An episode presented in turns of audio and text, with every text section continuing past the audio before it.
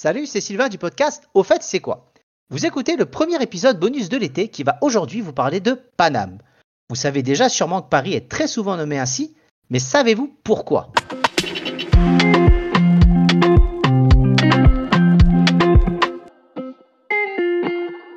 Ah, Paname, ça sent bon l'argot et la gouaille parisienne, ainsi que la chanson de Léo Ferré et bien d'autres artistes.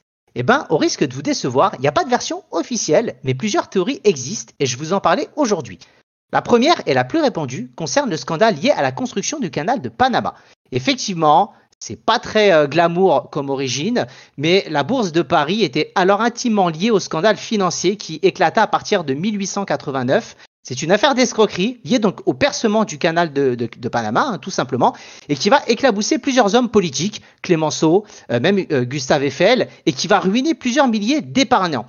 À ce moment-là, effectivement, Paris aurait hérité de ce surnom euh, bah, lié au scandale. Et voilà, de base, c'est pas quelque chose de très glorieux. Et donc, on a surnommé la capitale et les hommes politiques ainsi que les Parisiens dans leur ensemble Paname par rapport à ça. Deuxième théorie, qui est peut-être un petit peu plus sexy cette fois-ci, c'est qu'au début du XXe siècle, justement, les Parisiens avaient adopté le chapeau dit Panama, mis à la mode par les ouvriers justement qui creusaient le canal du même nom. Et ainsi, Paname a pu signifier, on va dire, la ville des gens euh, un peu élégants, un peu dandys, euh, qui effectivement, à cause du scandale, pouvait être un peu la ville lumière et des illusions, ainsi que des désillusions pour tous ces épargnants et le scandale qui en a découlé. On a également une troisième version. Cette troisième version, euh, on la retrouve dans le dictionnaire de l'argot, euh, écrit par Jean-Paul Collin, qui explique que l'étymologie du mot Paname signifie énorme ou confondant. Donc Paname ou ville Panama, encore une fois, signifierait la ville énorme, euh, d'où l'importance effectivement en termes de population économique et politique de Paris au sein de la République française. Voilà.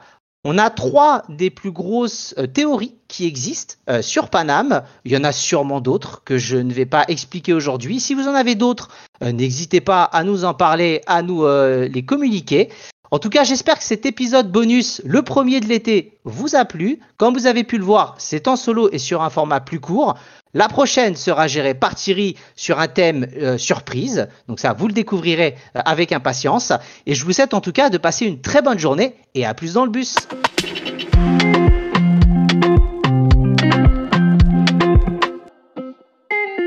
Bien entendu, retrouvez-nous sur internet sur aufaittc'estquoi.fr ou .com afin de trouver la liste des différents réseaux sociaux euh, que nous avons et les plateformes de podcast sur lesquelles vous pouvez nous écouter. Et si vous souhaitez encore plus nous faire plaisir et soutenir l'émission, n'hésitez pas à utiliser Patreon, P-A-T-R-E-O-N.